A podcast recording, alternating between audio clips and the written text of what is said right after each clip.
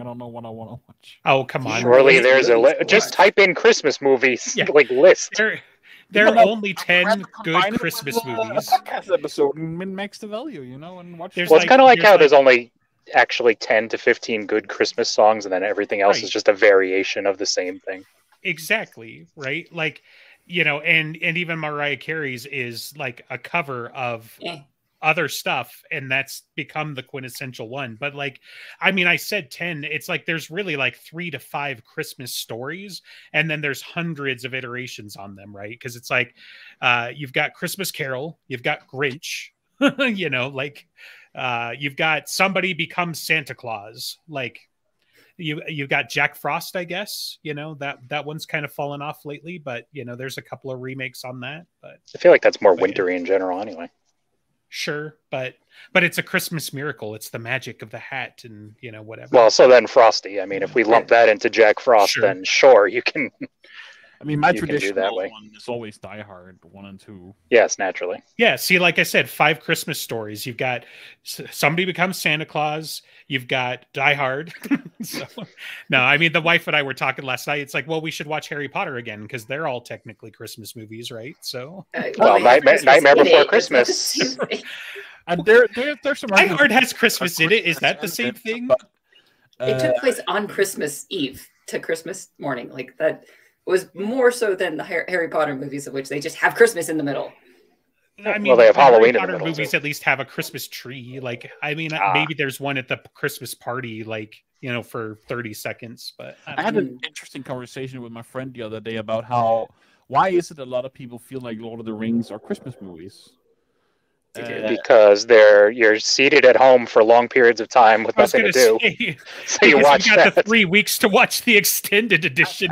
I think what came down to is actually we associated with Christmas because when the movies came out originally in theaters, it was Christmas, and for some then like that's why we associate it with Christmas. We both like kind of associate Lord of the Rings with Christmas time. Look, man, Gandalf came, he gave swords and armor to everybody. He's clearly Santa Claus, and there's elves in it. Like, Legolas goes around dishing out arrows and joy to everybody. Like, if you don't want to talk to that one annoying aunt, you could just say, hold on, the Battle of Helm's Deep is happening. This is important. I thought for sure you said ent for a second, so I was very confused. But well, there's at least one annoying ent. Yeah, right. Like, if you tell Treebeard to hold on for a second, he's just going to sit there for a century and be like, are you done yet? We just got finished saying good morning. Right. Yeah, it's been 3 days, and we've decided you're not orcs. Woo! Wow, thanks. Hey, listen, there are worse things that could have been decided in that period of time, so. True. Yes. True story. All right, shall we actually do the thing that we're supposed to do today? Yeah. What's the point? Because next week we'll argue about Christmas movies, whatever they are. People are here for our sunny disposition, not our dressed in opinions, I'm sure. No, I'm pretty sure they're here for that. Wearing the wrong shirt then, but... Okay, so, we're fourth guesses. Yeah, something like... So we got through all the way from... Proven guilty, and we can start in on small favor, except I have to take us back to Deadbeat for a minute because there was a decision that we forgot, and it was kind of a big one. I like how you're skipping White Knight entirely, but okay. Oh, yeah, I did forget that. Never mind. Well, let's go back to Deadbeat, and we'll catch up on all of those. Why did you bring that up? We'll catch up on all those books that we missed. But when Dresden was trying to get information, he tried to summon his godmother. His godmother was being a sheesicle, and so Mab appeared in her place, and he was asking things about Kemmler. And as she was being very disturbed, she said something like, your godmother does not know, but I do. And if you take the winter mantle, then you can get this information.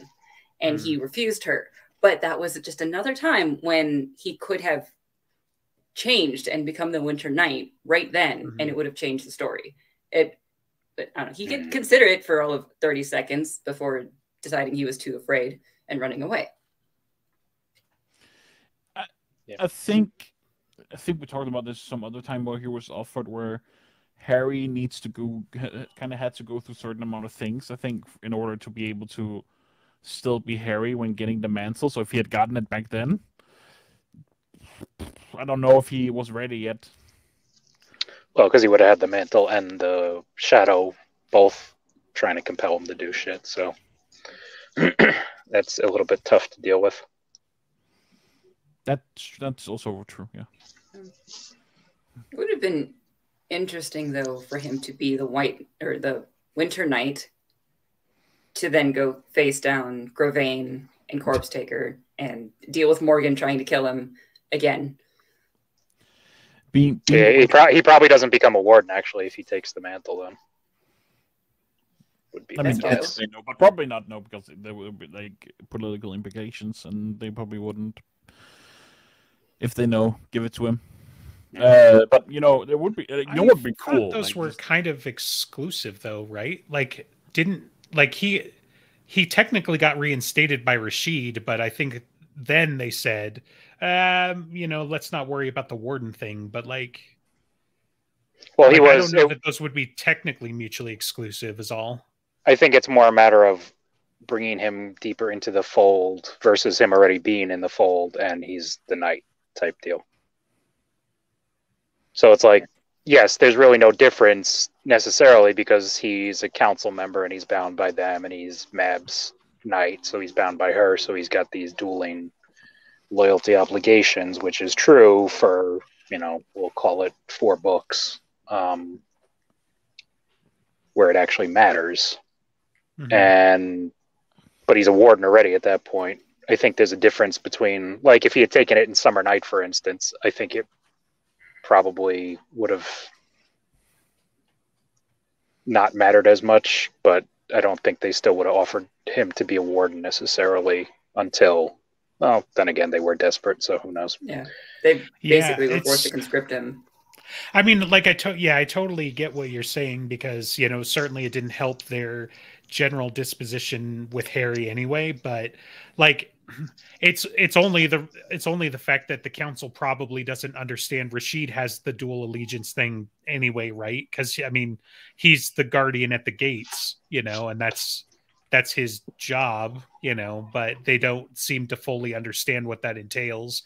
And the fact that he's basically buddy-buddy with Mab, you know, in a sense, like, you know, I don't know.